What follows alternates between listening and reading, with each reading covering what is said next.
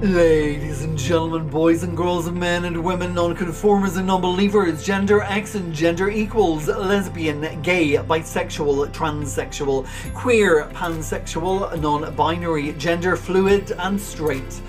Welcome everybody, one and all, he, she, they, to Eat the Storms, the Poetry Podcast Season 3, kicking off with this special Pride Poetry Party. My name is Damien B. Donnelly, and I'm the host and producer of this show, and I am so honoured to be able to share this episode with 13 exceptional LGBTQ plus poets from around the world.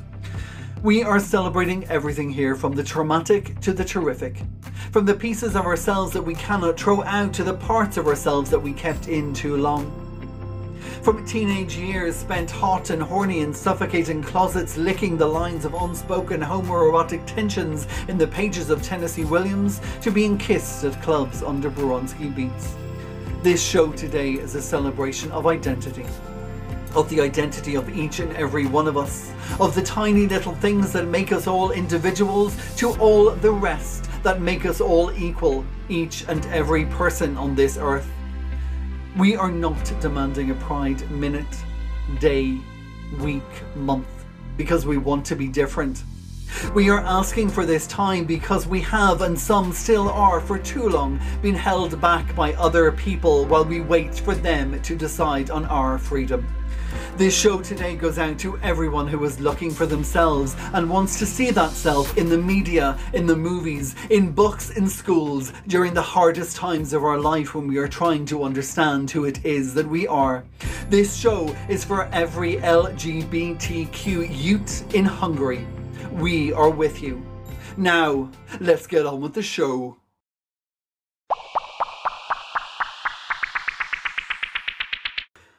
I am going to kick off today's show with a poem about thanks. About giving thanks to the things that saved me at the late end of the 1990s, when at that time it was difficult to find a reflection of yourself in anything other than the mirror, and at that time the mirror was the one thing I didn't trust. Thankfully, there was help out there, I just had to turn it on. This is called tuning in. There are times I need to give thanks. From between the ages of 12 and 16 to the BBC Two and Channel 4. Midway through the still unforgivable 80s and into the early edge of the slowly enlightening 90s. For late night entertainment that didn't just entertain, but offered a lubrication into a world that didn't exist on my street.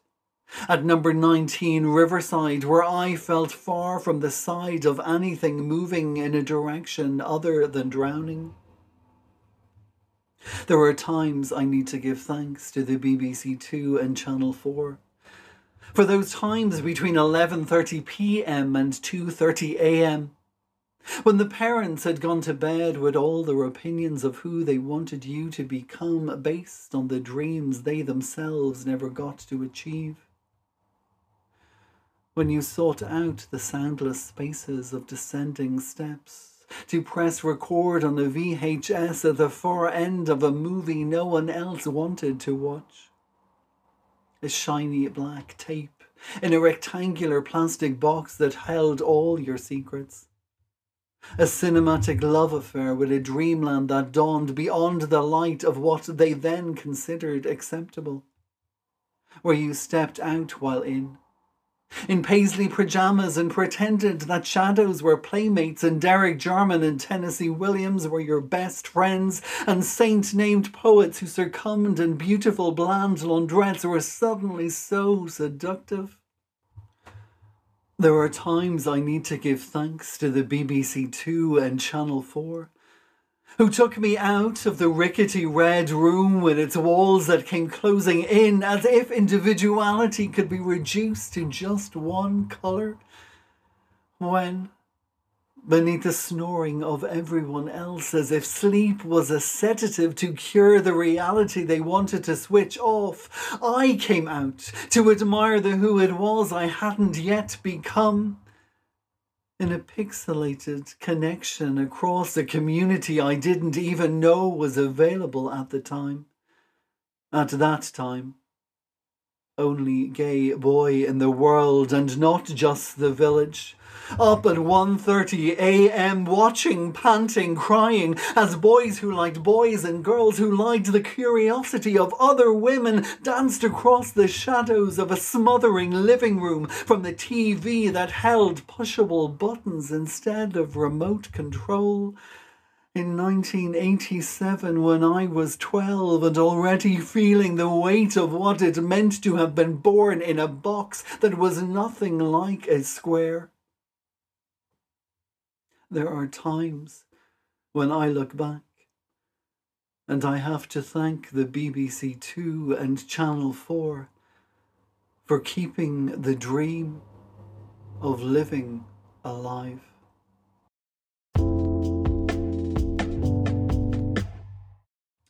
The next poem that I'm going to read is inspired by Suddenly Last Summer, the Tennessee Williams play that I saw in the early 90s, the movie version of, with Katharine Hepburn, Elizabeth Taylor, and Montgomery Clift.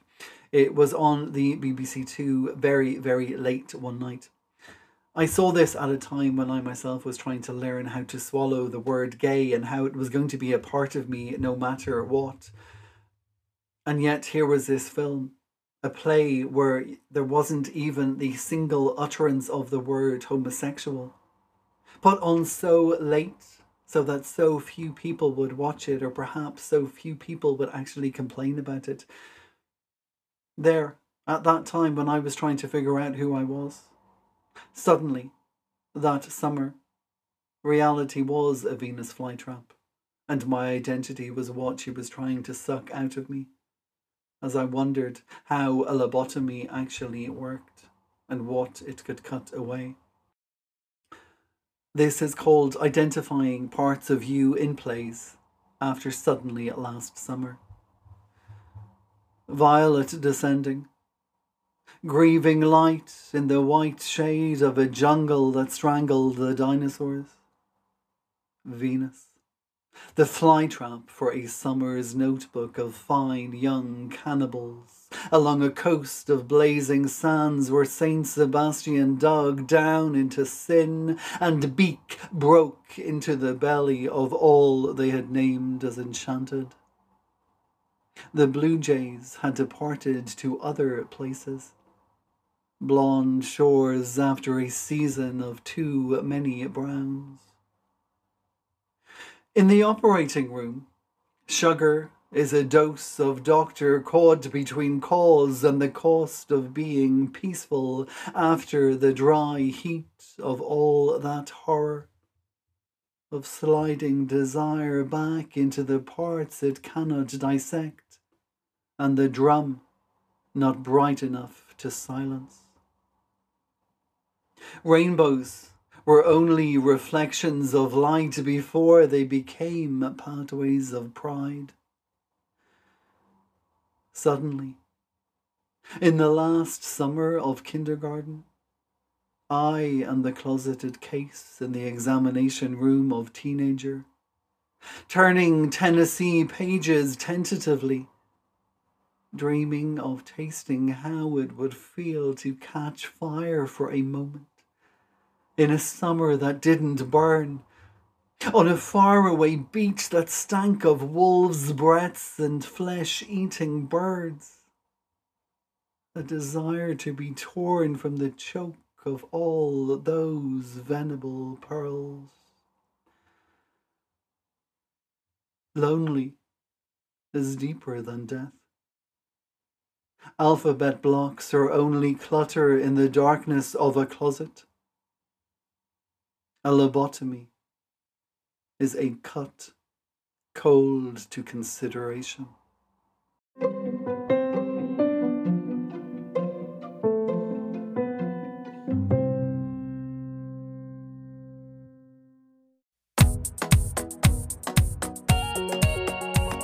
It's time now to introduce the first guest of season three and this special Pride episode. And it's a poet who celebrated their birthday this week, so what a better way to get the party started than with this incredible Irish West Coast poet who has been flying the rainbow flag this month at Galway University, whose first collection came out with an owl tattoo and today is offering us battery operated lions and lionesses, all from her latest Fly in the Wall published poetry collection, aptly and fantastically titled Odd as fuck. This is the birthday girl herself, Anne Walsh Donnelly. Hello, everybody. My name is Anne Walsh Donnelly. I'm delighted to be here to read on Damien's Poetry Pride podcast. Happy Pride Month, everybody. So, I'm going to read some poems from my new collection, which is called Odd as Fuck. First poem I'm going to read is called The Wonder of You. In St. Stephen's Green Park, two women watch children throw stale crusts to hungry ducks. They listen to Dickie Rock sing The Wonder of You from an old man's transistor radio. They stroke their newly styled beehive hair, sit side by side, feel a heat stronger than August sun. They dare to lick each other's cone weary of eyes that might stone dead their intrinsically disordered love. And the next poem is called Venus. Was there ever a more heavenly time than the day I found you, naked in a Botticelli print, perfect curves, thigh length hair covering your core. From semen of the gonads of Cronus, you stood on a giant scallop shell, ready to alight on a cypress beach. Baby goddess Aura blew your golden strands towards me, brushed my flushed cheeks. Your salt drops landed on the tip of my nose. Your peppermint and eucalyptus breath cleared my mucus. I lost you, standing in front of another Botticelli. You lay in a grove of myrtle, shrouded in a vintage white gown. I watched you watch Mars sleep, as wasps hovered around his head, and infant satyrs played with his lance. Then I returned home to Vulcan, his blacksmith hammer and forge heat.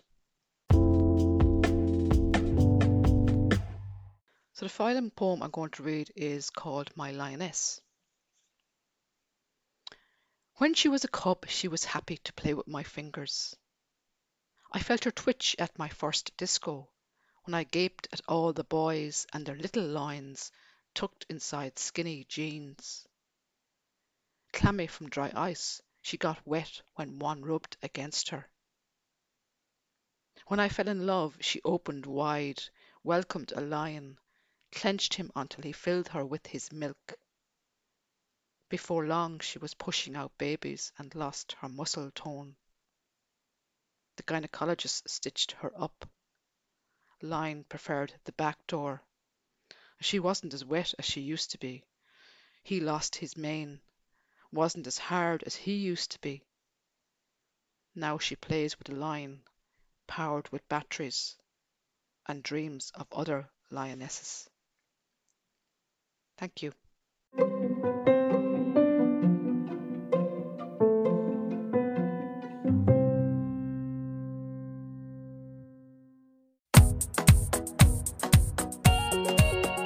The next star of this Pride Poetry Party today is no stranger to Eat the Storms as he joined us last year for our first Pride celebration and I am delighted to welcome him back again today.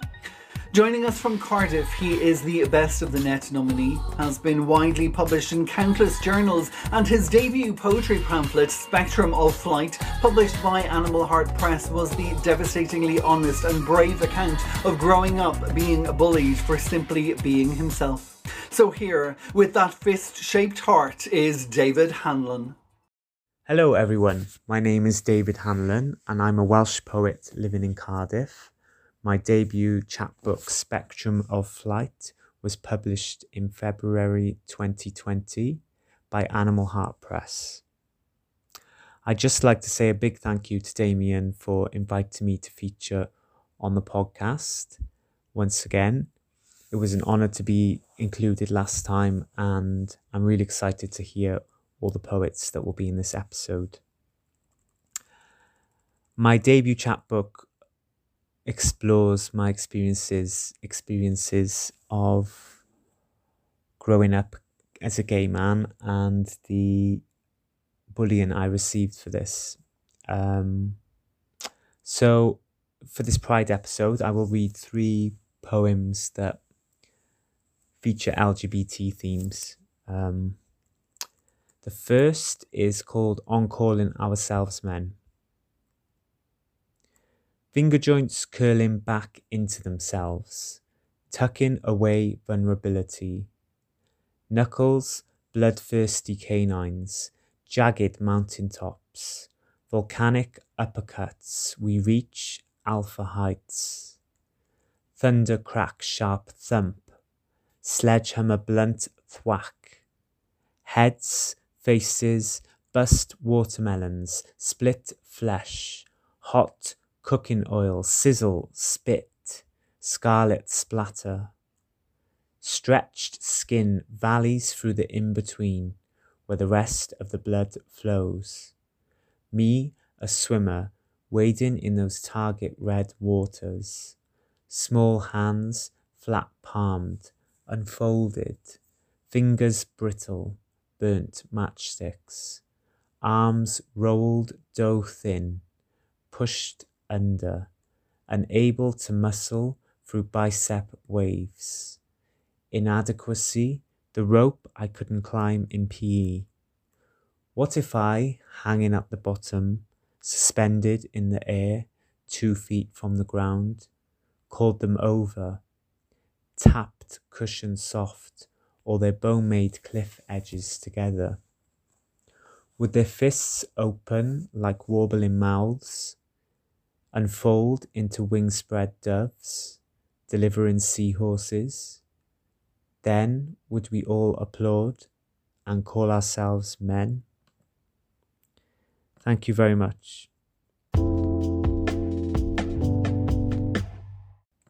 The second poem I will read is called after reading gay sex will be punishable by stoning to death in Brunei. Over the corrosive resistant kitchen sink, I grip held an unwarranted cluster of ice cubes under a hot running tap to curtail them so they'd fit in the cupped hand of my stubborn stemmed wine glass. Plop, crisp, citrus sharp, earthquake split, tumbled crush, overflow, lip scrape.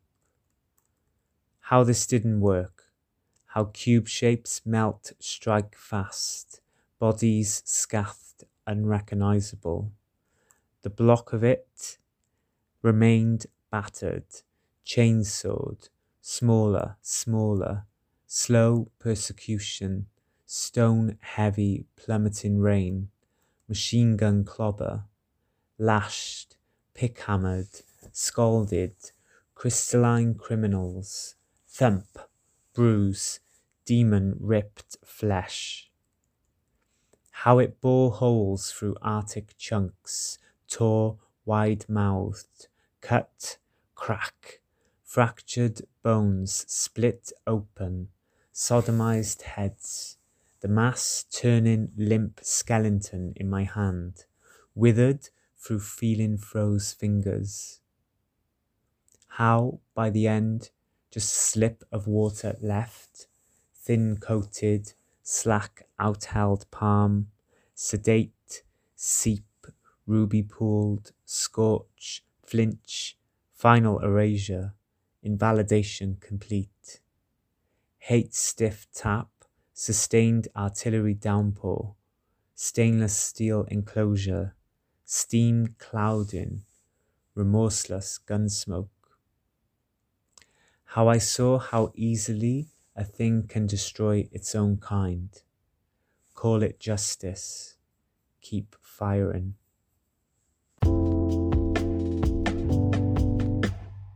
And the last poem I will read is called On Coming Out Again and Again. Sexuality, a prevailing headline. We, the media outlet, until circumstance and spool's revelation.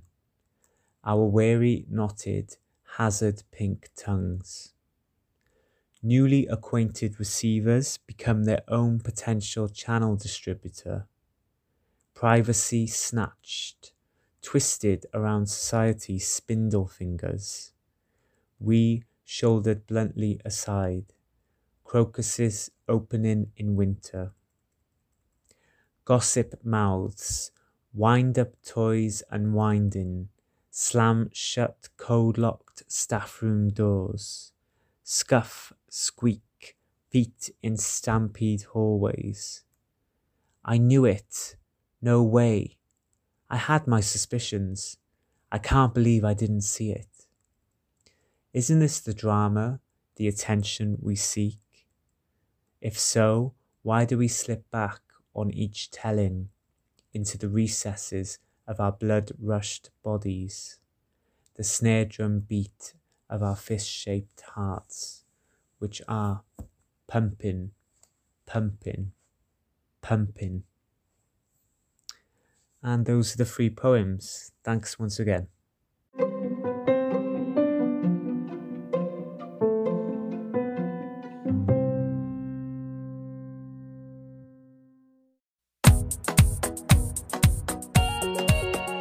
My next guest today is the bilingual creator and host of the Spoken Word and Open Mic Night REIC here in Dublin, featuring poetry, storytelling, rap, and music.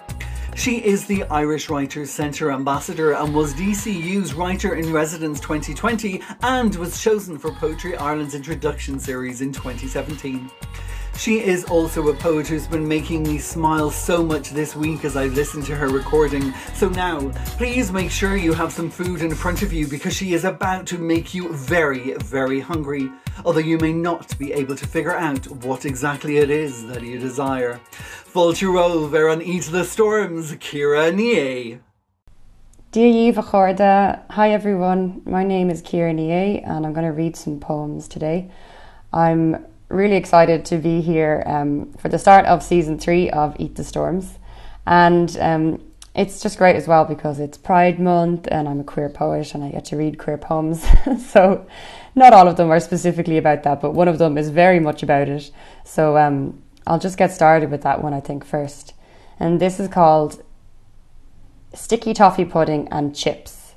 And in brackets, it's called The Bisexuality Poem. To answer the questions of monosexuals from both ends of the Kinsey spectrum, I've cooked up a metaphor. Think of sticky toffee pudding and chips, both delicious. Some people are into sticky toffee pudding, others chips. Since I was born, the whole world assumes that I only want chips.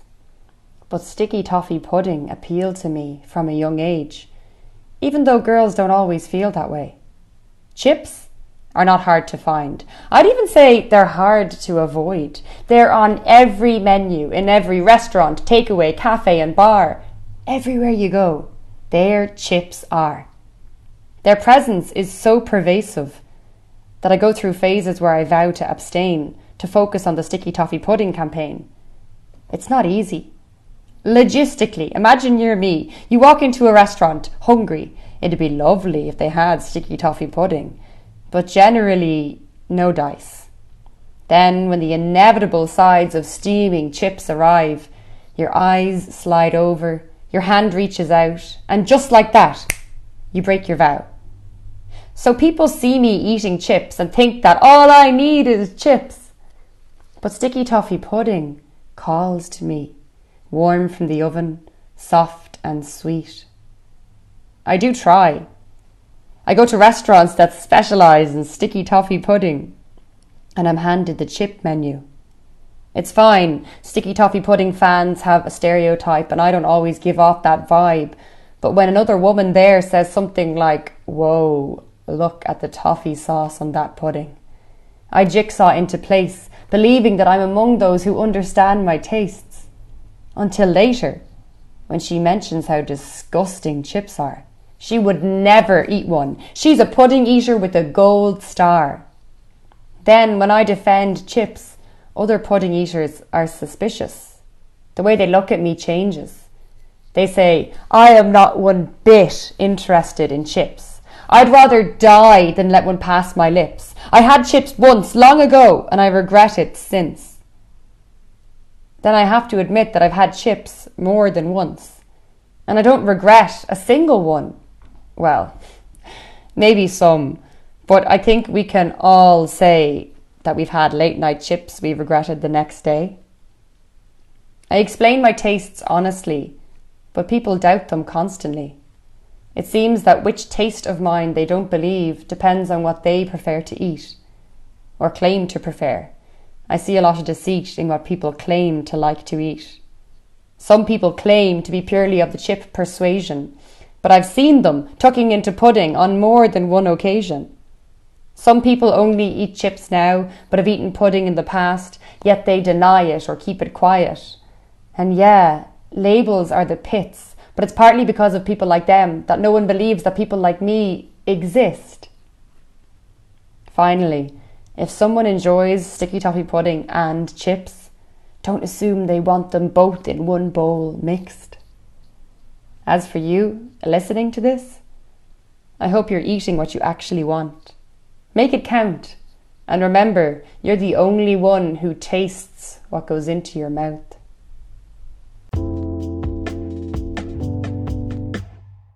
So I actually wrote that poem a good few years ago now. Um, I think I have kind of more of an understanding of myself, but I kind of would get frustrated that people would always assume I was straight or I was a bad lesbian um, and all that kind of uh, carry on that you get if you are bisexual um, or pansexual or whatever term you, you use to describe it. Um, so um, that's my first poem for today. And the next poem I'm going to read, I'm going to read the Irish language um, version first and then I'll read the English translation afterwards.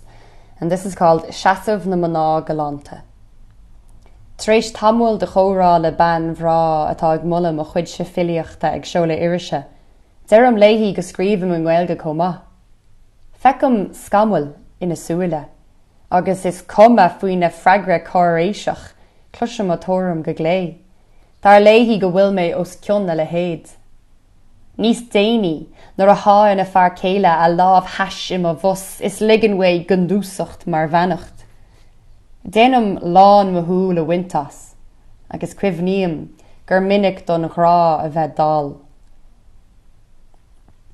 And the English translation is called The Party Line.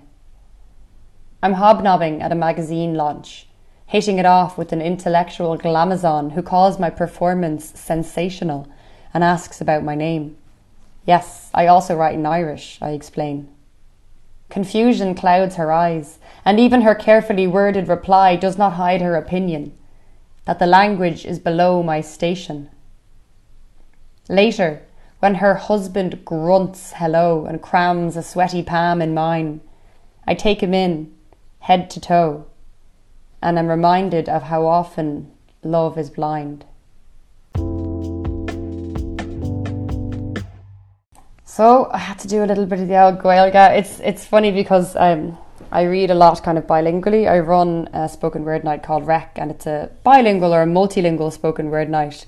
Um, but at that, I would primarily read my poems in Irish, and then for other events, um, especially now with COVID, I would be reading them in Irish, but there'd be optional subtitles in the bo- in the two languages. And I do a lot of kind of writing a poem in Irish and having it in English and kind of working on them simultaneously. So I do have two versions of the one poem in either language. Um, but as anyone who's had to translate poems is aware, they don't really answer for each other and things can feel different in the two poems.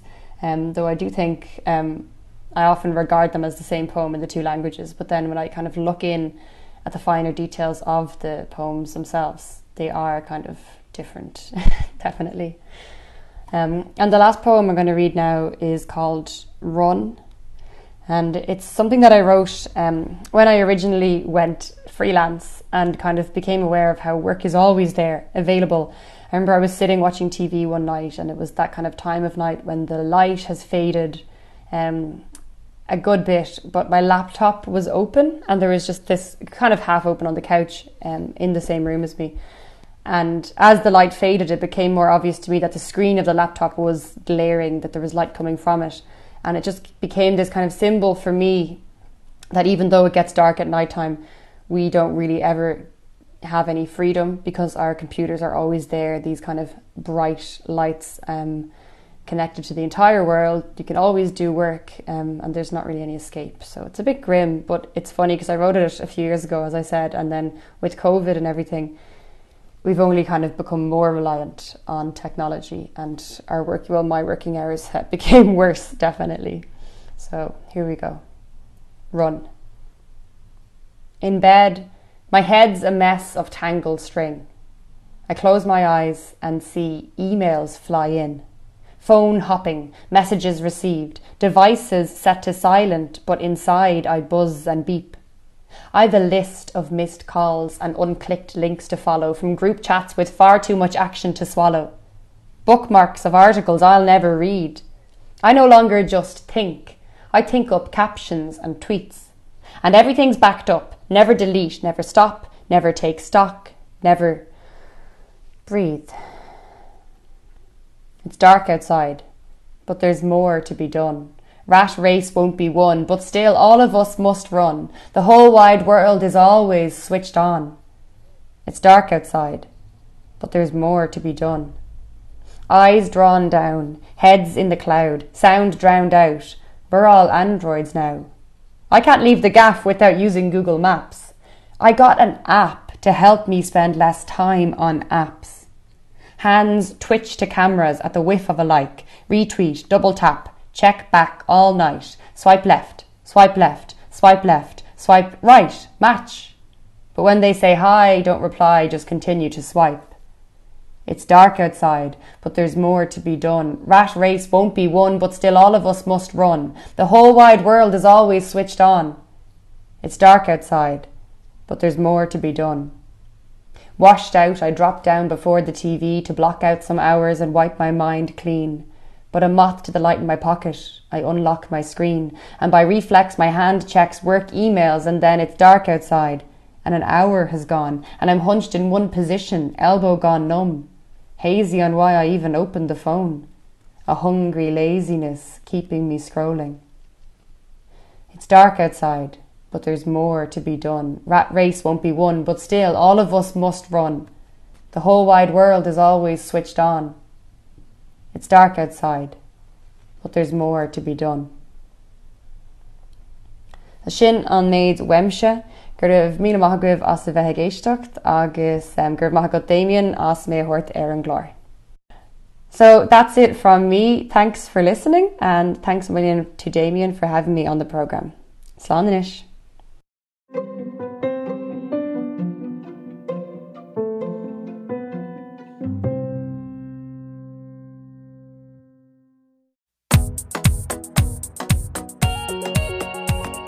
My next guest on the show today is another returning guest. The last time he was here, he brought us through the streets of Paris during our special Parisian episode in season 2 with Sue Burge, David Leo Seurat, and Mary Cummins.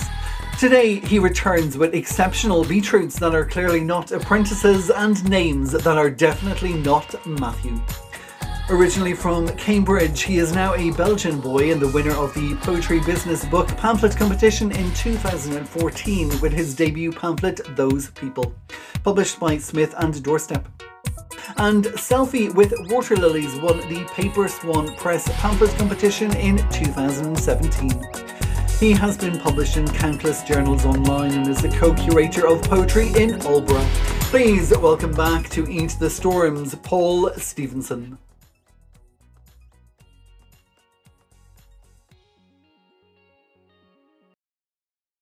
Not Matthew. I can only say that it's not Matthew.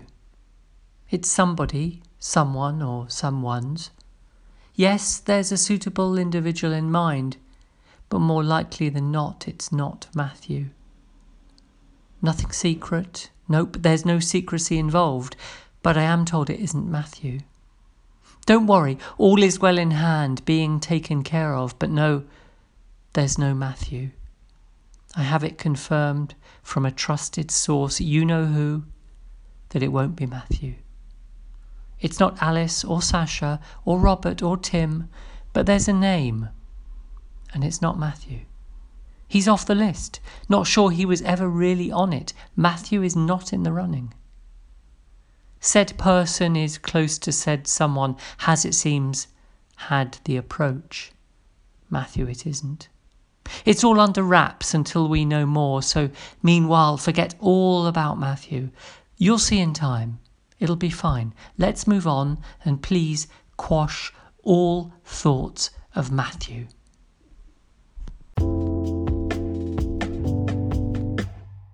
Elephant Baritone of toenail Breeze block mansion You insinuate knee Your foot is salvaged like the Mary Rose, dredged up with cranes by an international rescue team from the shallows of the Solent. How you frisbee sand waterfalls and possess the patent for left handedness. Your ears are smudged as fat fingerprints on freshly putted windows. Your babies, geriatric marshmallows. Each step is Hiroshima. Your gate, an empty waiting room of blase nonchalance that aspires to be indifference. If you happen to see me, you do a SWOT analysis on the worthwhileness of turning. Some shed on rollers, padlocked, your ribs are metal fatigued cast iron implements for digging. You're a big bigamist, doing bigamistic things, bigamistically in the mist. Yeah, whatever. The Apprentice. Dear Lord Sugar, Alan, if I may, I know how important beetroot has been to you, how you started out humbly boiling beetroot as a whippersnapper lifting these really humongous beetroots into old tin bathtubs, then cooking them up for the beetroot man at market. You cut your teeth, so to speak, on beetroot. I've repeatedly seen the way you go bright purple as a beetroot when you have to fire people who wouldn't know a beetroot from a turnip. Like the backstabbing women in glossy beetroot lipstick and men in naff off the peg clobber like spotty beetroot socks or ties cocky young apprentices not worthy of beetroot. We all still miss Margaret. I wonder if she'll find any beetroot referred to in the papyrus manuscripts she's studying. Beetroot probably wasn't eaten in ancient Egypt. Pharaohs and beetroot, I don't know. They wouldn't rule out the notion of beetroot having a hieroglyph, which they likely painted using beetroot. You ever suggested to the producers to incorporate beetroot into one of the tasks? Like having to market a new beetroot scented perfume or scour wholesalers for some rare beetroot extract or travel to a muddy organic farm and dig up beetroot to flog to hobnob gaffs for extortionate borscht from beetroot. I bet there's still quite some mileage to be had from beetroot. Actually, I've drawn up this small business plan re beetroot my idea, and it will make you millions, is to be true to beetroot by pioneering a car that runs on beetroot juice, bringing beetroot mobility to new audiences who only know beetroot as beetroot.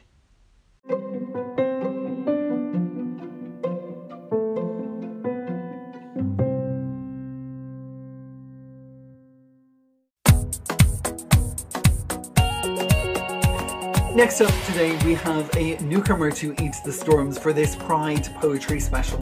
a brilliant poet, performer, and tutor from Manchester who won the Northern Writers Award and has had her work appear in 404 Ink, Atrium, Ink, Sweat and Tears, Lighthouse, Pop Shot, Queerlings, and Under the Radar. She was awarded an Arts Council DYCP grant in spring 2021 to work on exploring and owning her queerness in poetry and performance. I am delighted to welcome for the first time to the show Elizabeth Gibson. Hi, I'm Liz. I am a queer poet living in Manchester. I write about the city, about queerness, and about the communities that have brought a lot of comfort to me, especially during the pandemic. Um, and I often write about nature as well as a metaphor and about folklore. So I really hope you enjoy my poems. So this is what I always wanted poetry to tell me. Hey, being gay is fine. It's actually quite lovely and warm. And here is this woman I have fallen for. Here are descriptions of her that will make you cry with relief, see stars of desire. And oh God, the human body is wonderful, all hair and sweat, round like a planet or slack as a river. It is life and history and poetry, and yours will be a miracle to someone some day. And it is fine for it to change, fine for your mind to change. And did I mention it is just gorgeous and brilliant being gay? It can be soft and careful, or it can be the ocean and fire. And you are welcome to read my accounts of it with hands between your thighs. Nothing is dirty inside you, I swear. It is okay to search yourself to find an answer, find many, this is how I have got here intact, how I fought the pain. So please, stay. You have something to offer, I guarantee it. So, this poem I wrote about Celine Sciamma, who is a queer female filmmaker who made the film Portrait of a Lady on Fire, which got a 10 minute standing ovation at Cannes, and that inspired this poem. It's called, it's called Celine at Cannes. I keep that one scene ready for when I need fire. You there in your dark blazer, white shirt and collar, gold feminist pin, hand on chest. The row behind you are also elegantly dressed, and as one they rise to revere you. It is an oil painting, faces in half light, red lips, hands blurred from singing out your praises, lost for words. You pivot, drink it in, the auditorium looking to you in this one, this 10 minute long take, this piece of art, the making of history, your gaze. They, you say you have nothing to say, that the film said it all. You hug, you grin, you wink, you flirt with the tears. Then you blink hard, lead a line of stars, all women, through the doors to take your place on the Cannes steps, a supernova of rapture and respect blazing after you.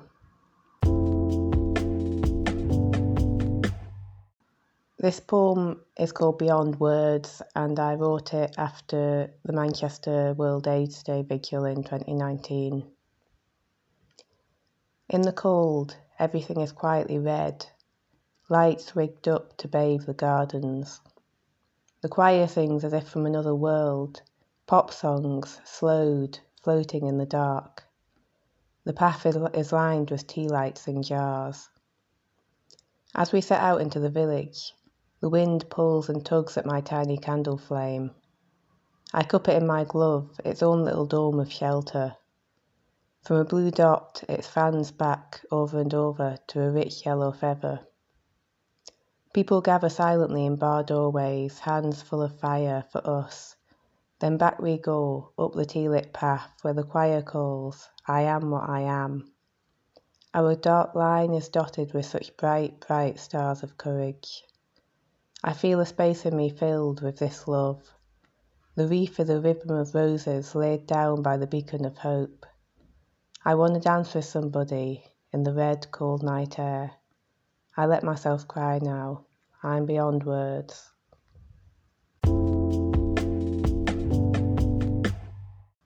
So, this last poem is Whale Baby, and it was me exploring different possible options for having a child as a queer person. and also the option of not having a child and how that would be just as valid. So it's called Whale Baby. Maybe I will be brave and you will start growing in me. And all I can picture of that is whale calf in a whale gut from an old picture book about babies.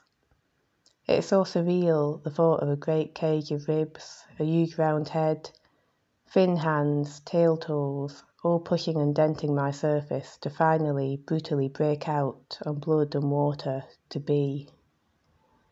Maybe you will grow from a test tube or a glass dish, Make the first few multiplications bubbles into bubbles until you are slid into me or her, whoever she may be. Then you go under water, but with that first taste of air. You could come from either or both of us, frog baby, and you will learn one day how hard we fought for you. Maybe you will already be growing in the city streets or a garden of lavender, and in time you and I will meet. Child of my partner, or from another timeline and place.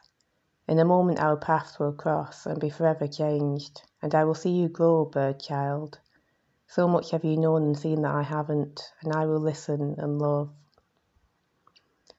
And maybe you will never be person or beast or being, but quietly scattered and glowing in all my creations, my walks by the river, my poems and recipes for muffins. Maybe the planet will be my baby, and I could rock it as best I can, rock any lovers and friends, rock myself, love all the cycles and quirks of my body still going. Thanks. So that's me, Elizabeth Gibson, and I hope you enjoyed my poetry, and it's really good to be part of this podcast.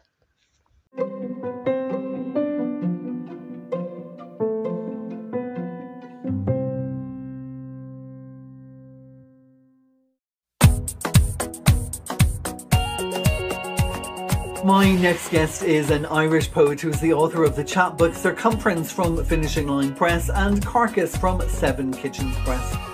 His first full collection, Nightlight, will be published in 2022 by Salmon Poetry. His work has been featured in the Irish Times, Poetry Ireland Review, Banshee, Boyne Berry, Skylight 47, The Honest Ulsterman, and many more journals. He was highly commended in the 2019 Patrick Kavanagh Awards and in 2020 was shortlisted for the Cúirt New Writers Prize. He was also selected for Poetry Ireland's introduction series. He is the founding editor of Impossible Archetype, an international journal of LGBTQ plus poetry, now in its fifth year. I am absolutely delighted to welcome to Eat the Storms Mark Ward. Hi, my name is Mark Ward, and I'm delighted to be on Eat the Storms.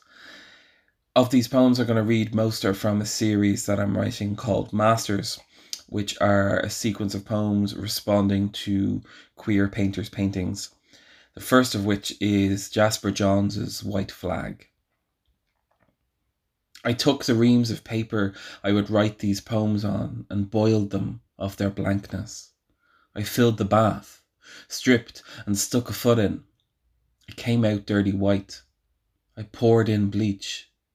I stepped in and imagined billowing from a flagpole, my surrender set against the sky, the wind dissolving fabric, giving way to your silence.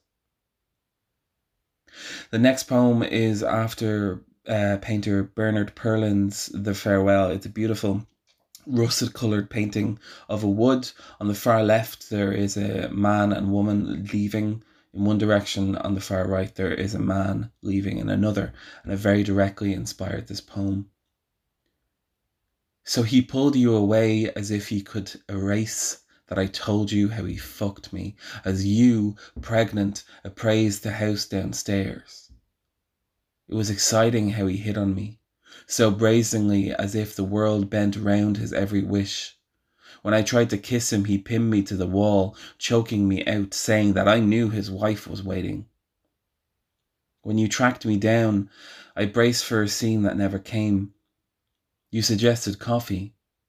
We took it to the park, and as you talked, the contours of your life becoming clear, we walked, I realized, back to the wood, where his body was engulfed in autumn leaves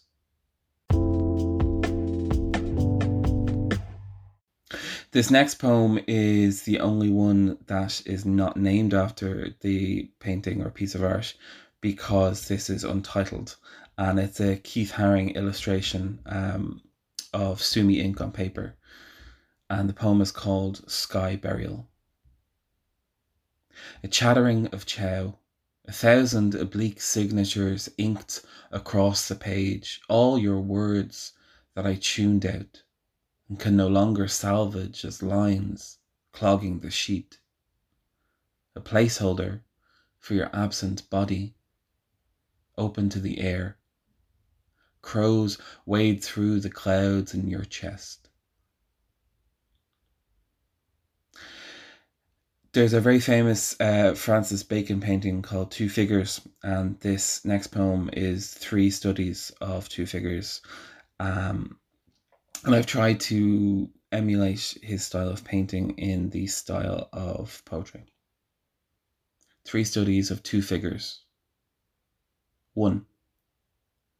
Wrestle, a laugh and bony fingers, breath on the neck, guffawing.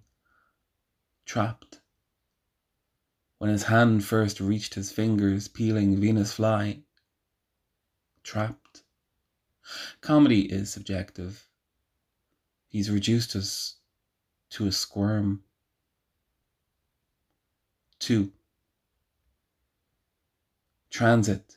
An intermediate, the walls irrelevant, the grapple, blinkers, roly poly puddin', he calls me in. The jumble of limbs, we are in the voiding black hold, there is only skin touch ing ing great leaps, a basket rolling downhill, ready, willing to be dashed. 3. Pressure, your eyes staring, holding, you won't try to explain away this grease, the dirt, your voice stowed overhead, the ceiling, something, not your fucking eyes, so late, and this time cannot. Watch the sheets absorb the dirt, my body floating. I hear your voice, I try to speak, and you.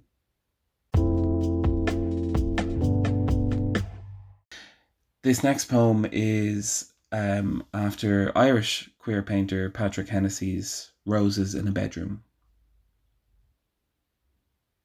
You brought them home the day after we moved, salmon coloured buds crowded by canvas white petals, some greenery peeking between. I changed their water each day, expecting a week, maybe two. I'd find the petals in our bed, waiting for our limbs to make a washing machine of the sheets. I blushed with love, imagining you scattering them. They stuck to our skin. A month and they were still vibrant, growing, it seemed, a trail of petals now inching towards the bed. We didn't question the mess. We didn't notice. Mornings full of their smell until I could taste nothing else, filling my throat, my lungs, but by then it was too late. The last poem in this uh, ekphrastic set, there's one more to come, is after Keith Vaughan's Village, um, which is an abstract painting of blues and greens and lines and crosses. Village. All because six families decided to veer off a main road and name that space they built their families in, brick by brick I know each of them too well, so I squint. It makes life more interesting. They think I have problems that aren't them, that I'm thick. I'd rather just see colour than a face, a wash of blue easily elided. Splinters of wood invade my sight, dotted around the village like scarecrows. I cannot read the names on each cross. I rush home to check everyone's all right. My empty house refuses to disclose. My eyes won't recognize what must be lost.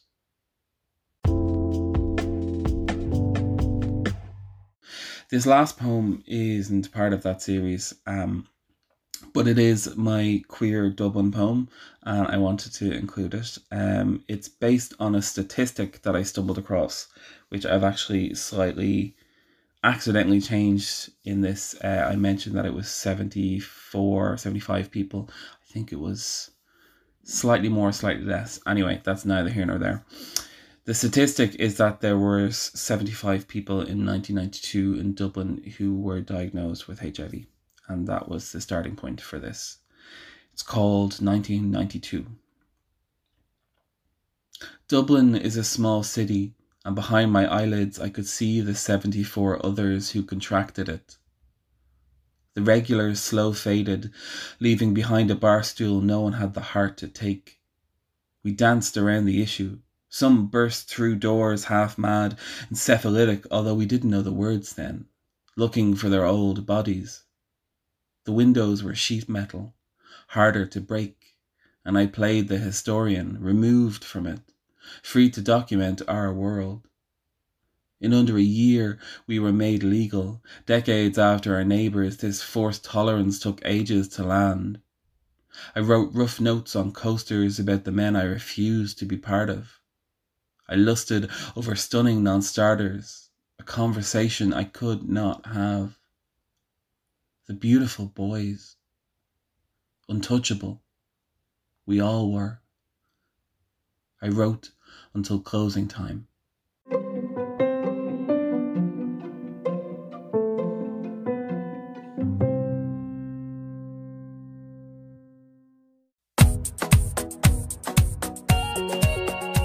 My next guest grew up in Scotland before moving to the United States, but they are currently en route back to England, and I am delighted about that as we will be in much closer proximity to each other.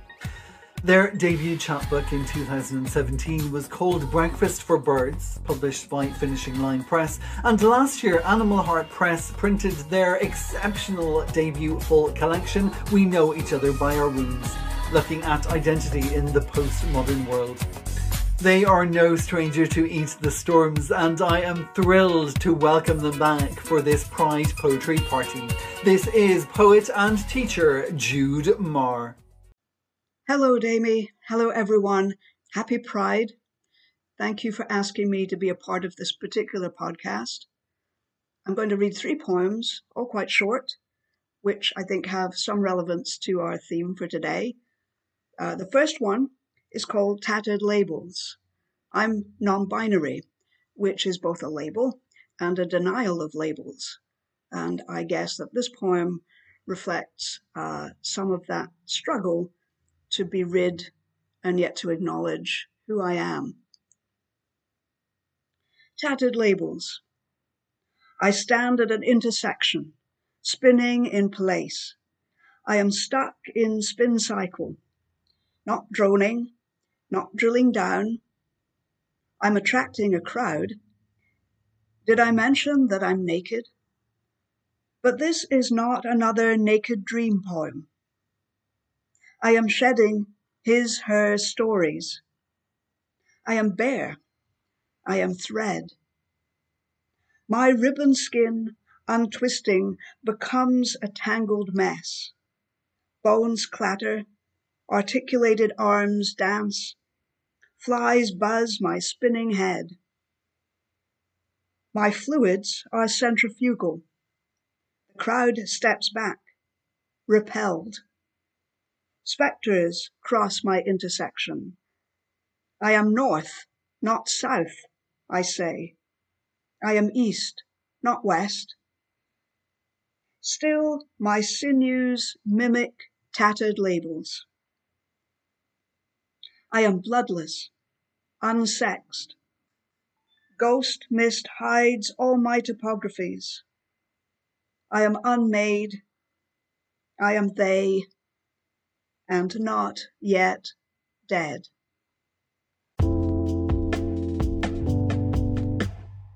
This next poem is called Toward Delusions of Flight and reflects a time in my life, at least, when I had not yet considered the possibility that binaries weren't real, but in fact they are social constructs. Toward delusions of flight. Before flight, birds first exhaust all other possibilities. Flightless, I preen my draggled feathers. Our father's ease means we may fly, I say. Someday grown, I know better. I am not bird. Mother sun, father moon, I am pinioned, not winged. My feather roots grow through rock. My shadow, when cast, can only stretch toward cliff's edge. One day I wake into rootlessness.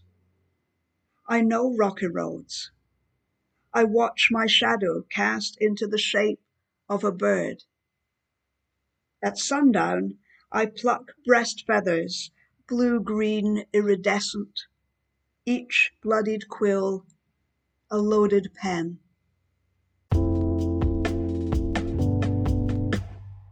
And finally, this third poem, Pluviophile, or The Rain Lover. I belong to rain that falls like scrim when earth's a stage and sky's a lighting rig. I belong to rain that hides my leaky eyes when I decide or not to be unmasked. I belong to rain that makes glass visible, rain erasing lines until I'm smoke and rise particulate, shape taking wing until I am bird a murmuration, and my oiled feathers rainbow. Thank you again. I'm so glad to be here with you all. In fact, I'm about to leave the United States, where I have lived for the last 10 years, and return to the UK. So perhaps we will all get to meet in person one of these days.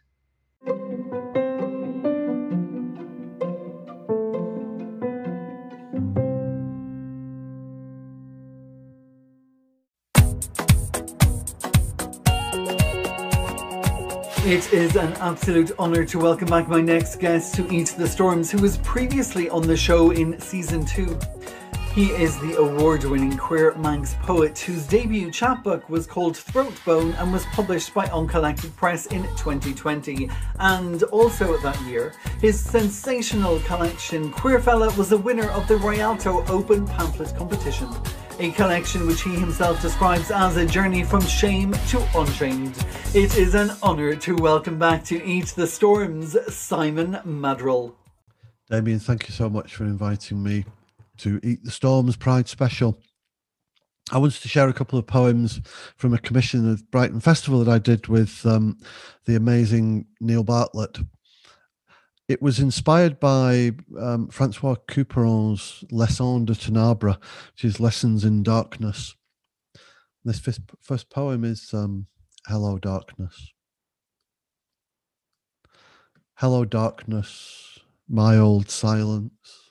The earth spins towards you, nature's intent for renewal, for growth.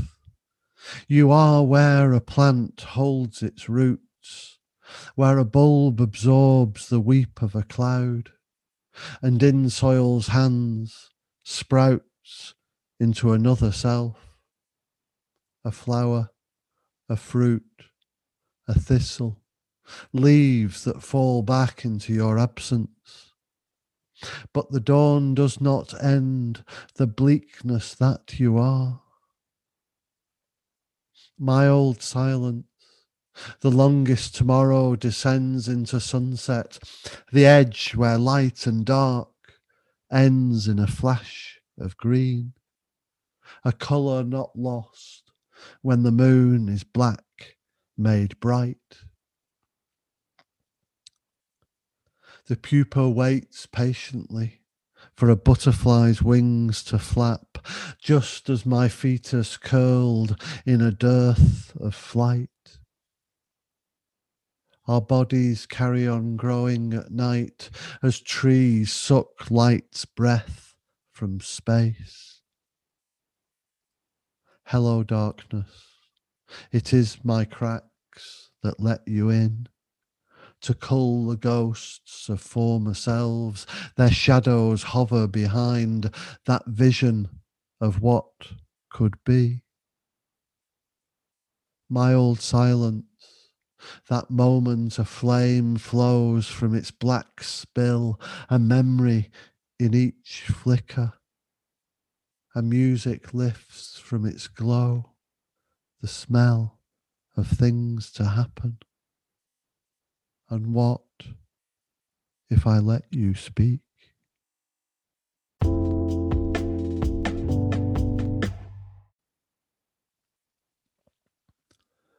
So the Les Arbor is based on the Tenebrae service, um, which um, takes place from Ash Wednesday, and it's um, basically um, based on the Lamentations of Jeremiah, which was um, talking of the destruction of Jerusalem um, around about 600 BC. And we were encouraged to write something similar, and it's a, it's a, it's actually a, a 14 stanza um, poem in three parts. At the end of each part, there is a, um, a lamenting, uh, yeah, verse or chorus. I don't know if you want to call it, but um, and I decided to to visit something which is very appropriate for um, for Pride, but it is um, the lament is slowly over a, a period of time candles go out and the end of the um, the lament is complete darkness. And this is lament for doomed youth. I was in this city and i saw it didn't love. Queer hatred cruised the streets gutters washed away its secrets, drains overflowed with guilt, and shame was the thing that no youth could name. I saw a boy holding sweet peas and smiles, the tender petals of childhood dropped a father preached his preference for a thief over a queer, for a son whose youth was damned before it began. Judgment delved down the boy's throat, grabbing that apple with one bite gone. The boy blamed a belly of snakes and faced a wall nailed with a wreath. He wept inside like a broken fridge.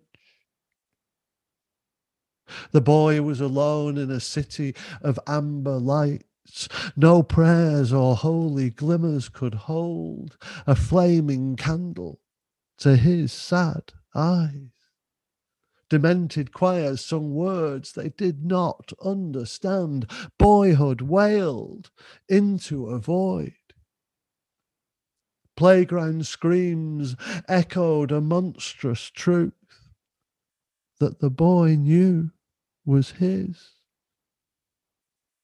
With no mother at home, he spoke instead to the wall beside his bed.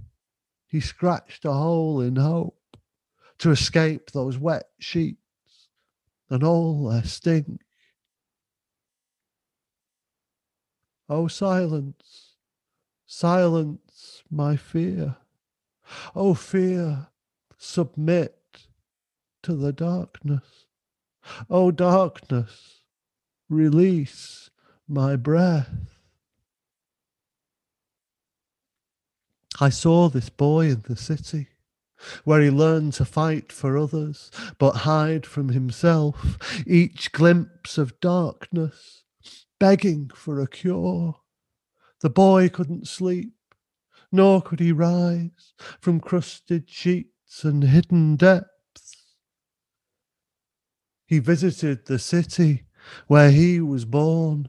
Still the laws declared his joy a shame, a state of disgrace, a death row convict, desperate to hang himself, to swing with sorry scrawled on the soles of his shoes.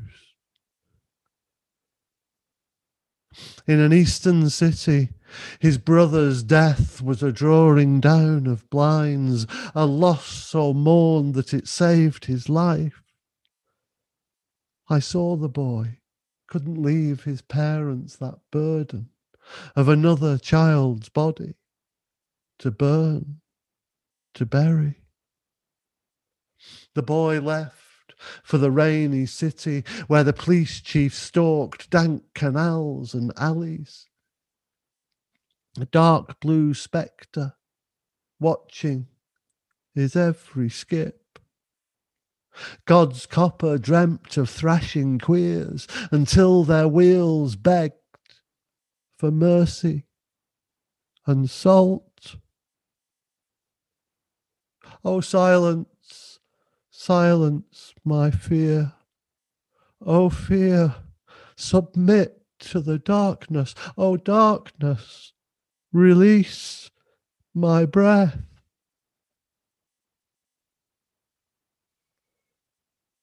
Then gravestones tumbled, black and white. God's reminder this cesspit was a bed he wet himself. A grey monolith says that ignorance equals fear. The boy's deep terror howls, silence equals death. In the shadows, our hope bugles, action equals life. One by one, each city became a ghost, snuffing out a generation of lost uncles, brothers, and lovers. The boy wished he had, never had, or ever would. What bells toll for these who die as rabbits, stacked in numbered boxes of those unknown. The leader spoke to her nation and revoked a gay boy's inalienable right to breathe. Along with all those queer children cheated of a sound start in life. Yes, cheated by mockeries, pretend families that tripped over their dead kids. He roamed a city with big lights on streets where the only place left to look was dark, a deep dark that did not end with the dawn, a black dark that could not be reached by sun or moon. He lost his sense of the edge between love and touch. He set out from that city to a salt sea coast. Wrapped in a darkness, he learned to kill ghosts. But it was from this gravel blind beach that he saw his darkest fate, a place from where he could not rise, and the sand blew to dust. Oh, silence, silence my fear.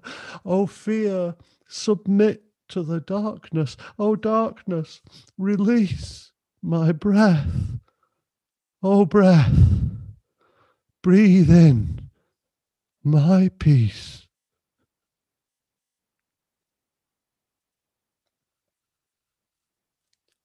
Thank you very much.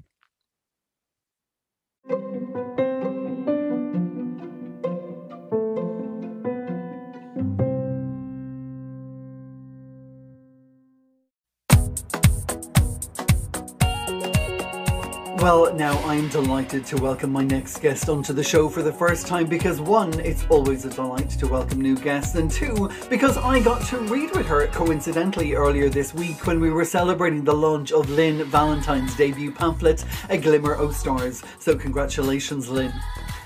This guest, joining us from Edinburgh, is the author of two poetry collections, Sweet Anaesthetist and Wristwatch, which were both published by Cinnamon Press. Wristwatch was the Scottish Poetry Book of the Year 2018 at the Saltire Society Literary Awards.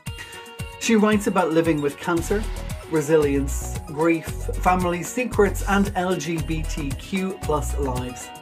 Widely published, her poems have appeared in the 2019 anthology We Were Always Here, a queer words anthology, and in the latest Bloodaxe poetry anthology, Staying Human. I am so excited to give you the wonderful poetry of Jay Whitaker. Hello, I'm Jay Whitaker. It's a real delight to be joining the Eat the Storms podcast, particularly for this Pride edition. I've chosen four poems which seem to fit the Pride theme. They pick up on aspects of my life during the 50 years or so I've been on the planet. It's been quite a half century in the UK for LGBTQ plus people, and these poems reflect that. I hope you enjoy them. I've lived in Edinburgh since the mid 90s, and I'm starting with a poem I wrote shortly after the marriage law changed in Scotland in 2014. It's about the wedding of my friends Rob and Nigel, and it's very much an Edinburgh poem. If you know Edinburgh's Old Town, this is set in the cobbled square between the city chambers and St Giles's Kirk, where wedding parties gather before and after civil weddings, and tourists enjoy the spectacle of kilts and big dresses. Being Edinburgh, the whole scene is overlooked by a statue of the philosopher Hume looking a wee bit portly in a toga. You are invited to the wedding of Rob and Nigel. Outside the city chambers, summer rain dries on Old Town cobbles. Tourists clamour round our hatinators, heels, looking for a bride who never appears. Instead, indulgent looks, double takes, two young men ask to hug the grooms. From the High Court, Hume, one moob showing, looks on. St. Giles is still amid the ebb. We are a piece of history here, following rainbow and saltire flags to the reception. Today, the sun has broken through, every summer morning different.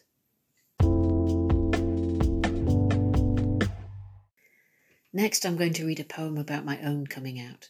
I spent my teenage years in Nottingham during the 80s, a time when the country was divided by the miners' strike and the emergence of AIDS and rampantly homophobic media reporting. These were the days before the internet or easy access to queer positive books or magazines. The books I needed to read weren't in Waterstones or even in the city library. A friend introduced me to Nottingham's then radical bookshop, Mushroom, which became a real lifeline for me. So, this is a love letter to radical bookshops of the day, as well as a poem about my 17 year old self. Radical. Where do you go when dictionaries fail, omit you, at best pathologize, smear you? Kick open the rain swollen door to Mushroom Bookshop. The bell's ding announces you, thank God for steamed up windows. Inside, a friendly fug tinged with tube rose incense. On every spare patch of wall, flyers and posters curl their corners. Demos, solidarity with the miners, Nicaragua, buses to Greenham, meetings you never brave. Skirt past Marxist theory, environmental issues, past black studies and animal rights, to the gender studies shelf, where lesbians and gays bleed into each other. These are the days when B and T and plus have yet to fight their way out, and Q is still a dirty word.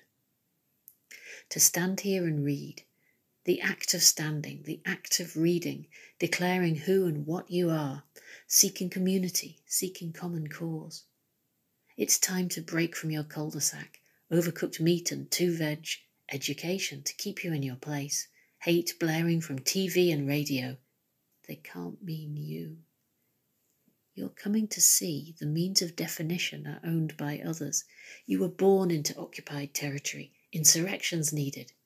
You haven't found the word for that yet, either. Go to the margins. Keep flicking pages. Eventually, you'll crack open. My next poem remembers how it felt to wake up to a uh, radio alarm clock playing the news during debates about the introduction of Section 28 and later its repeal. It was horrible hearing my fundamental human rights being debated as I woke up, and I don't think I was alone in feeling extremely anxious and angry during this period.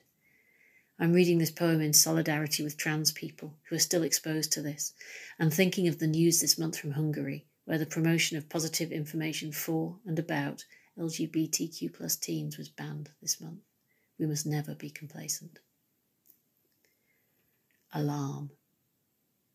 Waking, I recognise tinny through a bedside speaker.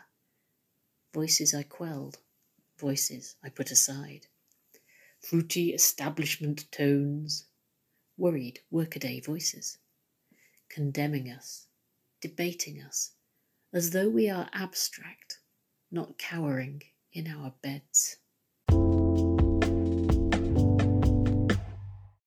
The last poem I'm going to read is about a hideous sideboard I lived with for over 20 years. I'm not talking about a stylish piece of mid century modern. This was ugly utility furniture from immediately after World War II, and it belonged to my late partner, who inherited it from her parents. It took me a while to be able to let it go. Utility piece. It's time to rehome you, hippopotamus. Squat in the corner, scuffed veneer, the colour of the 80 a day you absorbed for decades. I never liked you. I can say that now. You came when I married the youngest daughter. No one else had room for you, so we took you home, fed you a terrible diet, crammed you with board games, a tangle of connectors, adapters, chargers. You belch booze reek when I open your doors. And now I'm widowed, I wonder why I tend you, oxpecker busy. You were part of her childhood, not mine, yet you've outstayed flat pack and two sofas. O hippopotamus, handles chipped, bulbous, gnarly legs too heavy to lift. Do you remember, after her funeral, in our home for the first time, her brother said, outraged, How did you get that? And I, the unhappy inheritor, retold our story. That's all from me. A huge thank you to Damien for inviting me and to all of you listening. You can find out more about me and my writing on Twitter and Instagram and at my website, where there are links to buy my poetry collections, information about readings and events, and if you want to stay in touch, please do sign up for my newsletter, An Illustrated Guide to the Ruins. All the links are on the Eat the Storms website. Stay safe and happy Pride.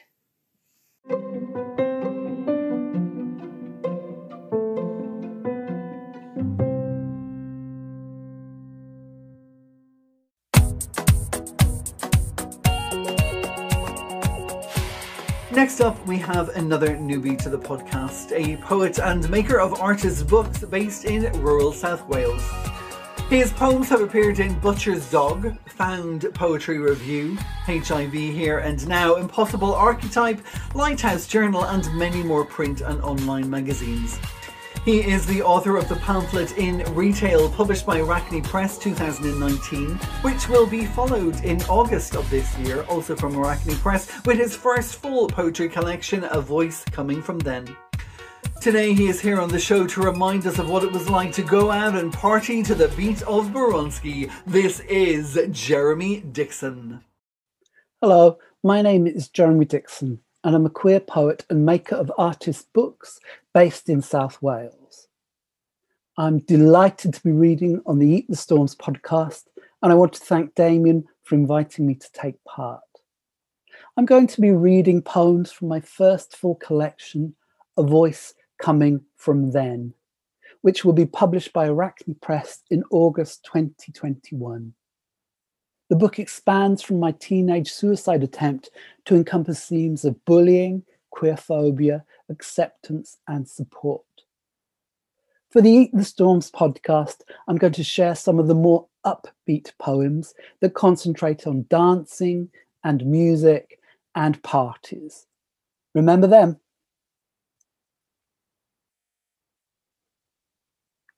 We start on a Friday night at North Staffordshire Polytechnic in the early 1980s. Student Union Disco.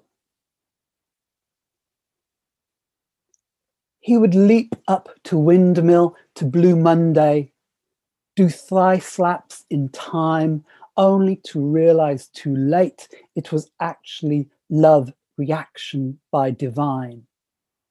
The same slow build up, that snare so similar it was hard to tell, a homage you could call it, being generous.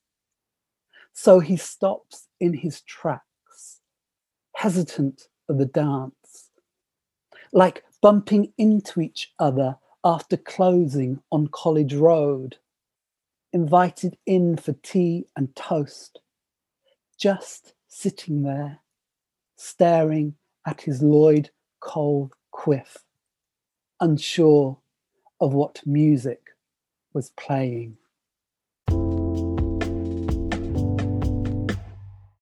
Here's a poem about one of my favourite bands. And just a reminder that in 1984, the age of consent for gay men in the UK was 21 years old. Ode to Bronski Beat in an Elevator for Larry Steinbachek. We are all crushed together, rising through television center. Me, 20 and dumb, them top of the pops. I want to confess I've kissed a man too. New Year's Eve, four days ago. Although all we did was share a bed, he said I wasn't legal yet. But I'm petrified someone can tell I won't return their gaze. Running, crying. I am taunting myself, making silent promises I will not be able to keep praying the next floor is where they'll get off. And when the doors ping, I finally look up, watch them strut the fluorescent corridors, mouthing to each other that word I cannot say. Running, crying.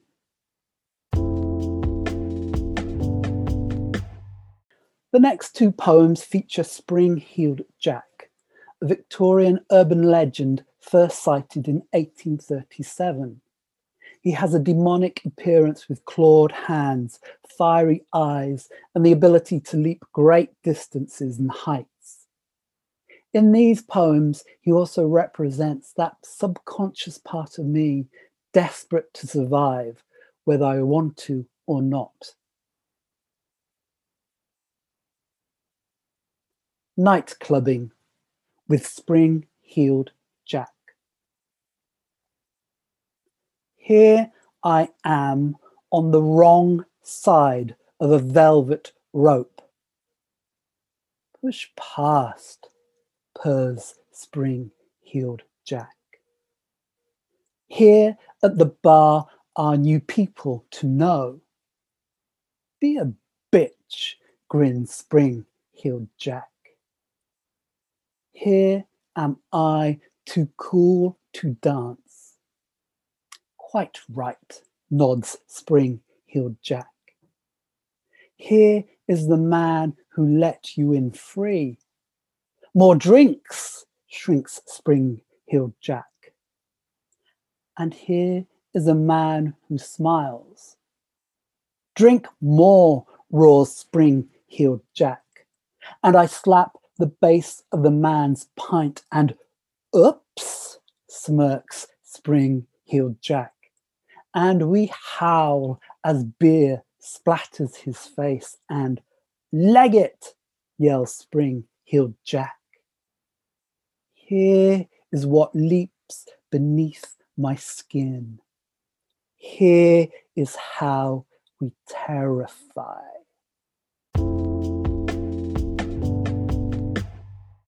And this is my last poem I'm going to read, set at a millennium party. 1999 with Spring Heeled Jack. We have always been wary of this impossible date, when it seemed such an unthinkable age to reach. So we distract ourselves and to make disco buddies with lesbians from Bristol in matching tuxedos, trading barbs with drag queens, embarrassing shirtless waiters dropping glitter into the dips, watching bespoke fireworks over Sophia Gardens, air heavy with bonfires and beacons, tripping on the balcony, grazing our wrist, then knowing there's no need to join the men upstairs anymore. We don't want to fit in or impress. That the answer to our fears as the chimes begin is to dance to Prince this one last night when it still makes sense. And babes, I'm getting ready to roar.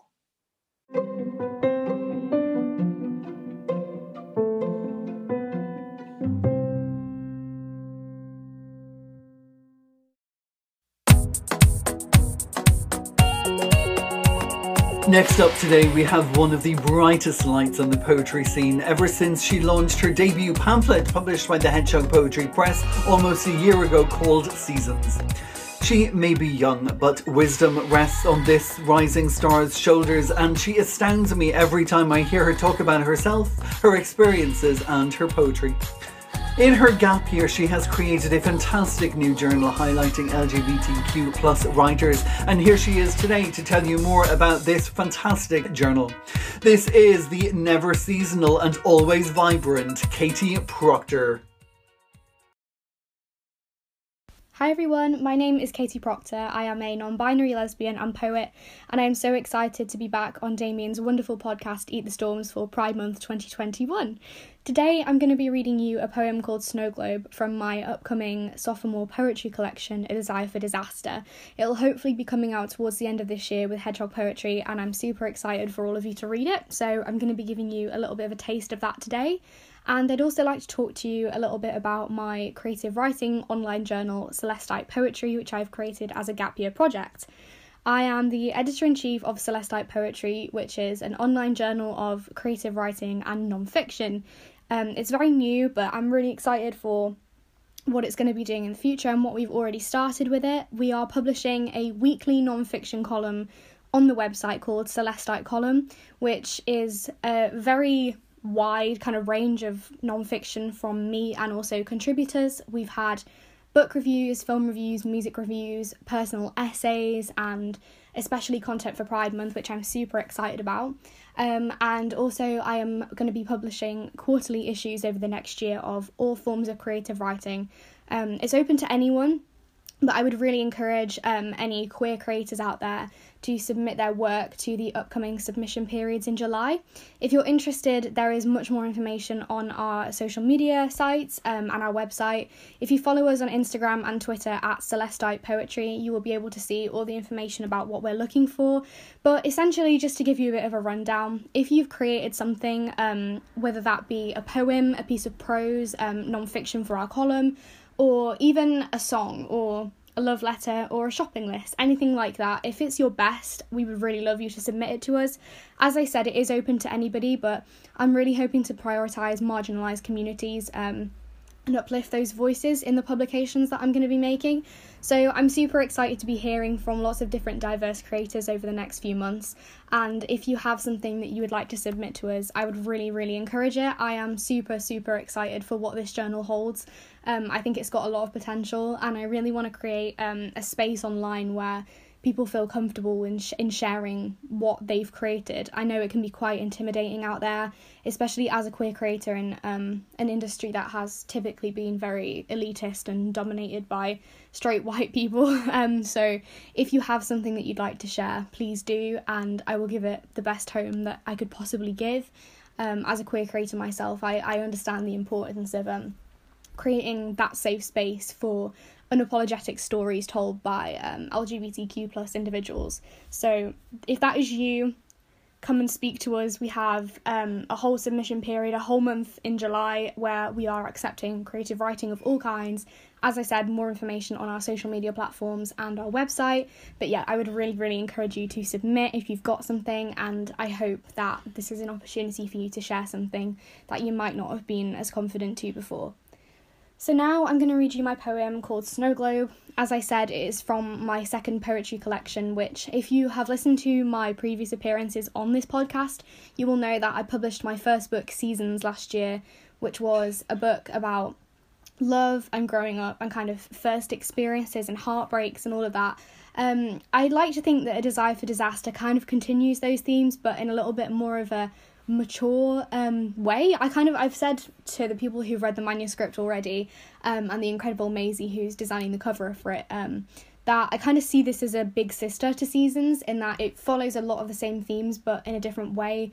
And I think the style of my writing is a lot more up to date now. Um, not that I don't love Seasons because I really am so proud of that book, but um, it's a lot more me currently where I'm at as a poet. Um, so yeah, I'm I'm super excited about this book, and I think my queer identity, I've talked about this before on the podcast, but it's very integral to everything that I write.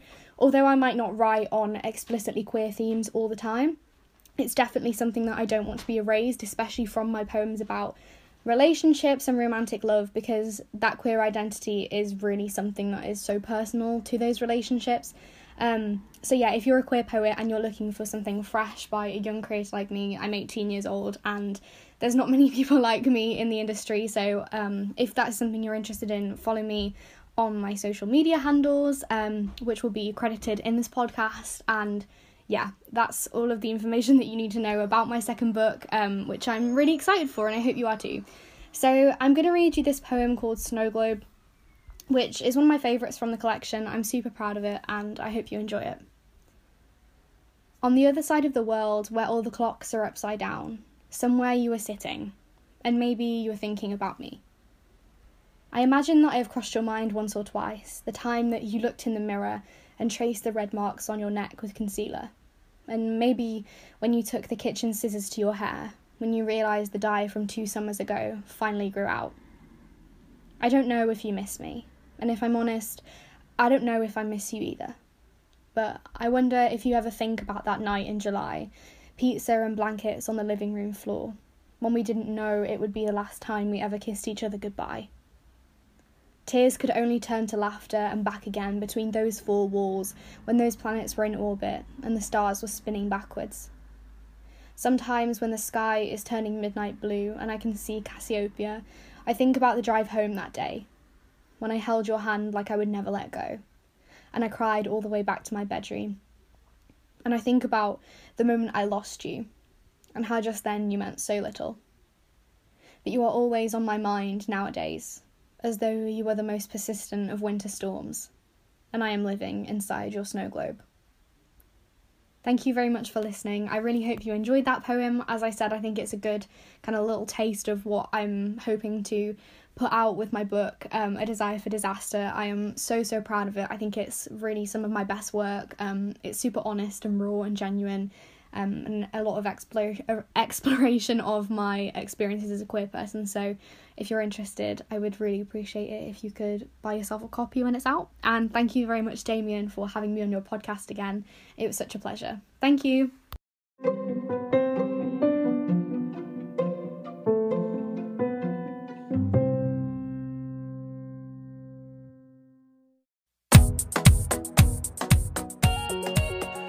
My next guest is joining Eat the Storms for the first time today and is celebrating the launch of their debut pamphlet, Springing from the Pews, which was just published by Broken Sleep Books. This is a pamphlet exploring an episode of sexual violence through a verse play interwoven with confessions and journal entries. They are a self described cheeky queer poet and performer coming from Liverpool. They are also the co founder of Queer Bodies Poetry Collective.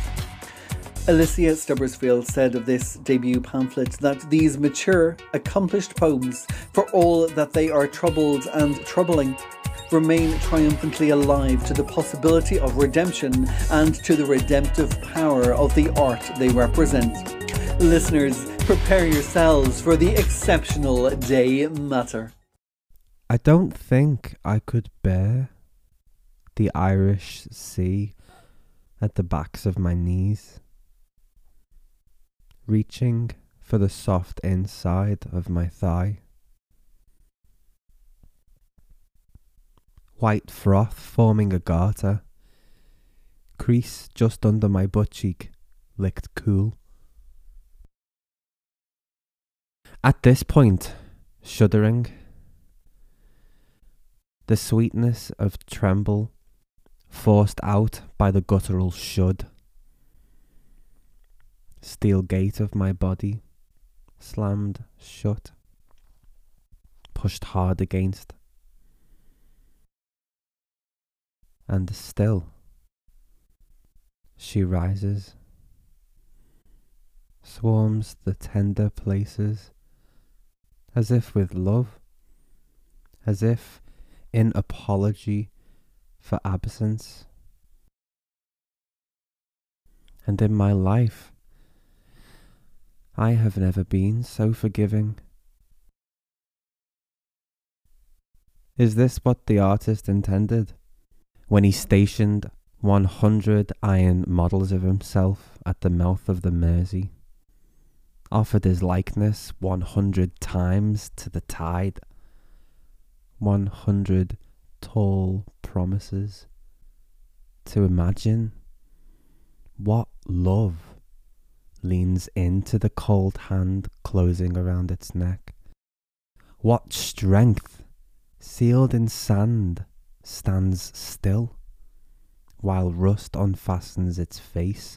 What truth, while gale force, while gulshite, while everybody watches, drowns gently, surrenders gestureless.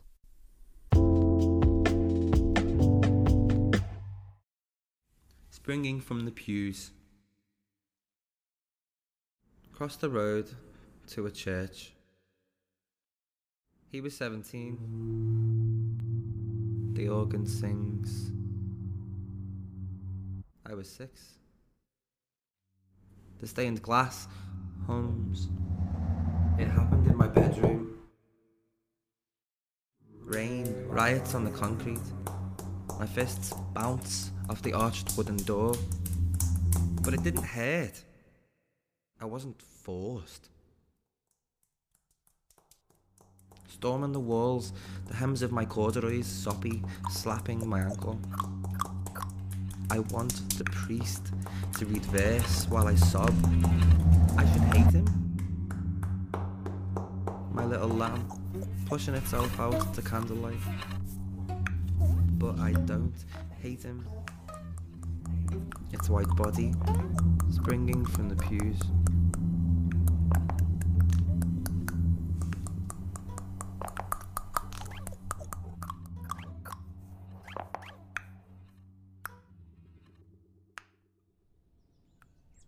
Karangahape Road, Chains. Sat outside with a I write. He has a little boy. Ten pages in my journal. Used the word blistering six times. Commuters. Thud. He has a little boy. Like coke bottles lobbed over the black paint cracked railings of the Mersey. And he has a little boy. Downstream. My headphones tangle, my pen stutters out of ink mid. He has a little boy. Sentence. The low sun froths behind a cloud. Smears a hot. He has a little boy finger across my cheek. He has a little boy and a wife.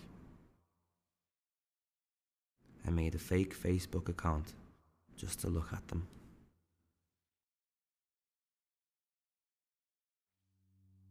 Following Cock into beach toilets at Point Chevalier. Jasmine steaming on the fences. Cold knees on damp green tiles, jaw locked in prayer at the glory hole. He has a little boy But it wasn't cock I followed into my bedroom. It was love. But it wasn't love, it was rape. Was it rape? Outside, Two blackbirds hop across blossom scattered pavement. Another knocks back a worm, tilts its head.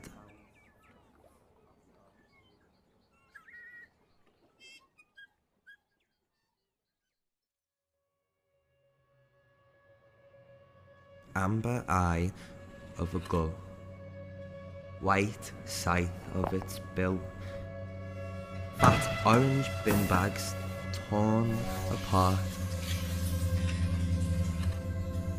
spilling. Moon, I didn't tell them that pleasing him, like a nipple pressed against glass, came rain naturally.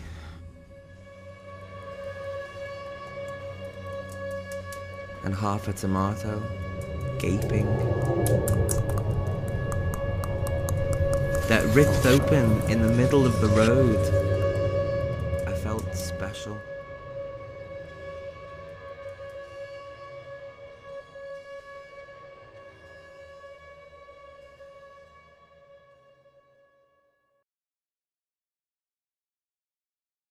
We went downstairs straight after, and I called in a picture of a clown holding up a flower, and I gave it to him.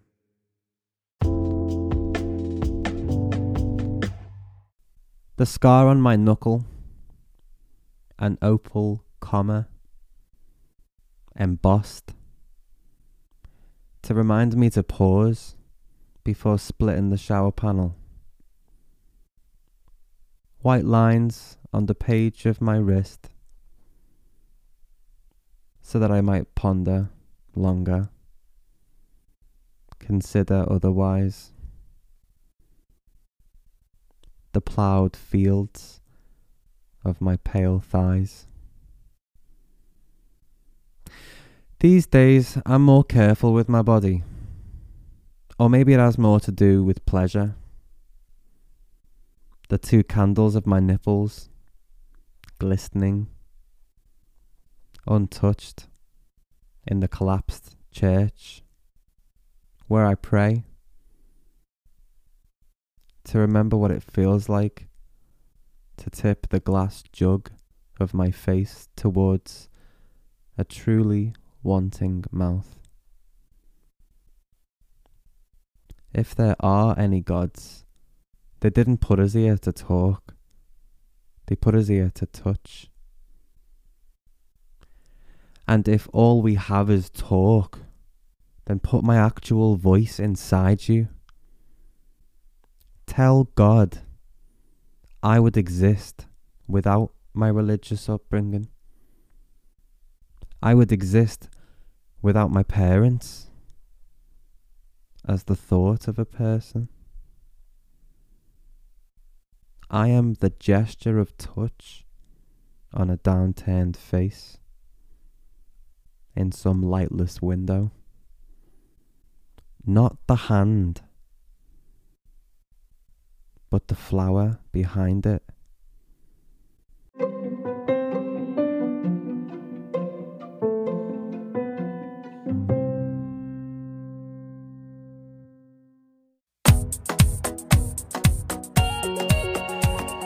My next guest today is no stranger to the podcast, as she has more than once been a guest on the show, and is also no stranger to supporting the podcast, and even no stranger to baking for the podcast with her wife while sitting back and listening to the show. Today, I am delighted that she is coming back to share more poems from one of my favourite collections from last year, Magnifying Glass, published by Black Eyes Publishing. One of the poems she will read today is about a crush, which is perfect because every time she is on the show, I crash into a crush for the wonderful Sue Finch. Hello, Damien. I'm delighted to be sharing some of my poems as part of your special Pride episode for Eat the Storms, and some of these poems come from my debut collection, Magnifying Glass. My first poem is a childhood poem, and it recalls events that took place in my nan and granddad's house when I was little. I saw Jesus in a tomato.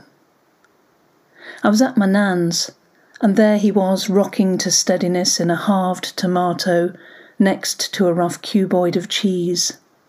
When I showed her, she nodded, murmured affirmation. But I wondered did she really see him? Maybe her eyes were like mine are now. I ate him. He was a woody version of grass as I swallowed him hard, not wanting him to get stuck in my throat. No phones then to capture the moment, only a headline in my mind. When I returned home, I told my mum what I had seen, but I think perhaps she thought I was lying or had conjured him from my imagination. Months later, I worried them all in the same room Nan, Grandad, Mum, brother. Quick, spit it out, get it out of her mouth, I heard, as the grown ups stood in horror. They had watched me bite through the first glass I had ever been allowed to use there. All I knew was I had been staring at the crucifixes I could make from the patterns on the new wallpaper. My second poem features a Liverpudlian pigeon from my past. Mine and my partner's responses to it proving that we'd reached the end of the relationship. That pigeon. You scrunched the bag like a gleeful child. Don't, I warned, worried that even a small offering of crisps would activate every pigeon's radar. You pointed to the toeless foot. I shivered at the fleshy pink stump tinged with grey. Were you really showing empathy for a pigeon? Poor little pigeon. I laughed as it pecked gratefully. You were engrossed.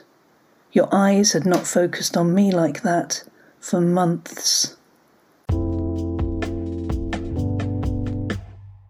The next poem is my crush poem, and it stemmed from that wonderful feeling of being hypnotized by someone whilst in their company. Your pinks match from head to toe. It leaves me speechless, though you wear it so often, or at least every other Wednesday. I have to stare to check that the pink wooden hoops in your ears match the pink plastic belt round your middle that the pink shoes with pink heels match the colour on your lips, match the stripes on your shirt. Then back to the lips that are forming words. You smile. I am caught. Your eyebrows raise encouragingly. And this next poem is a poem that encapsulates the use of the word darling and how it crops up in the world darling, a wide word invented for those who can't remember the names of lovers.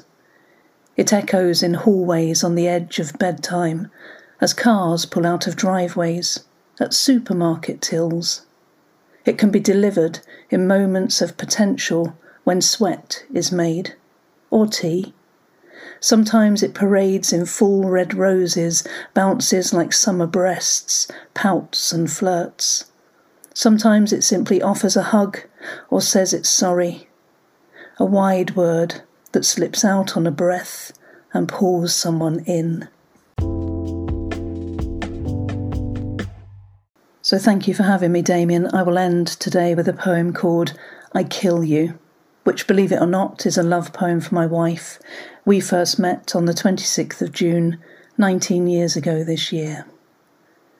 I kill you on your way to your mum's in a car crash, where you know nothing except there was a lorry on the slip road and you saw it. I didn't give you time to hear me saying, Know where the short slip roads are. Notice the lorries early, move into the other lane if you can, but don't just trust your mirrors, double check. I let you die quietly in your sleep on a day when we've been to the coast and you have finished knitting that shawl. I don't think too much about the heaviness of your body or who I am going to ring first. I kill you as a rehearsal for the day when I have to face your death.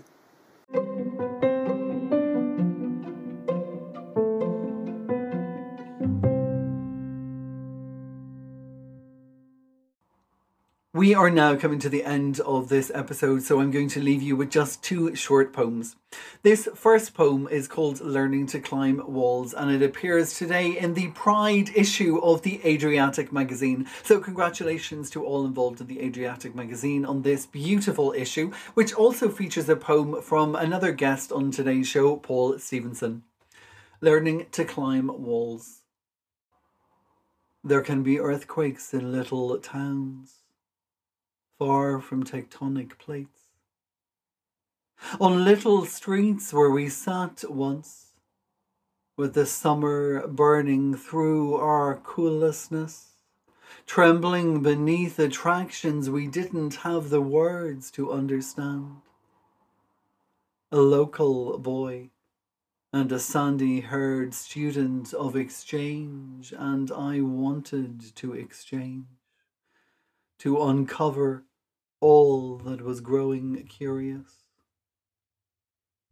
We sat once on a wall in the kiss of youth's sunlight, in the stifling days of undulating innocence and the growing tension of every question, and that temptation and I wanted nothing more than to touch that temptation unfolding between us. Two boys, beginning to join the colours that made blue. Beneath the weight of all that nothingness that never trembles longer than a month in the summer when our legs occasionally touched like tectonic plates. There can be earthquakes in little towns.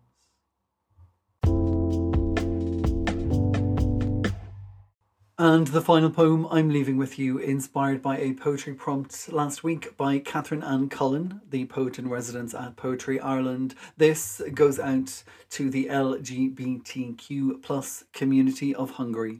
This is called To Be Able to Identify Ourselves in Books.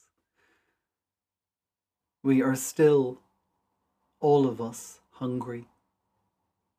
We are, all of us today, Hungary. Wanting to be able to open a book in the early days of trying to identify who it is we're en route to becoming and find a reflection of that self smiling back at us from the inside pages we can easily open out. We are still all of us, trying to teach the others how to spell pride.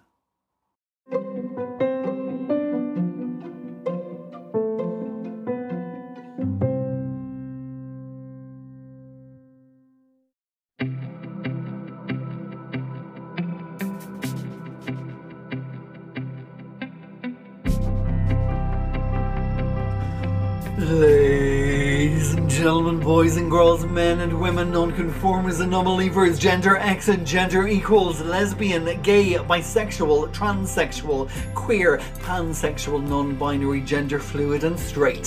Thank you, each and every one of you, for tuning in to this special Pride party here at Eat the Storms, the poetry podcast.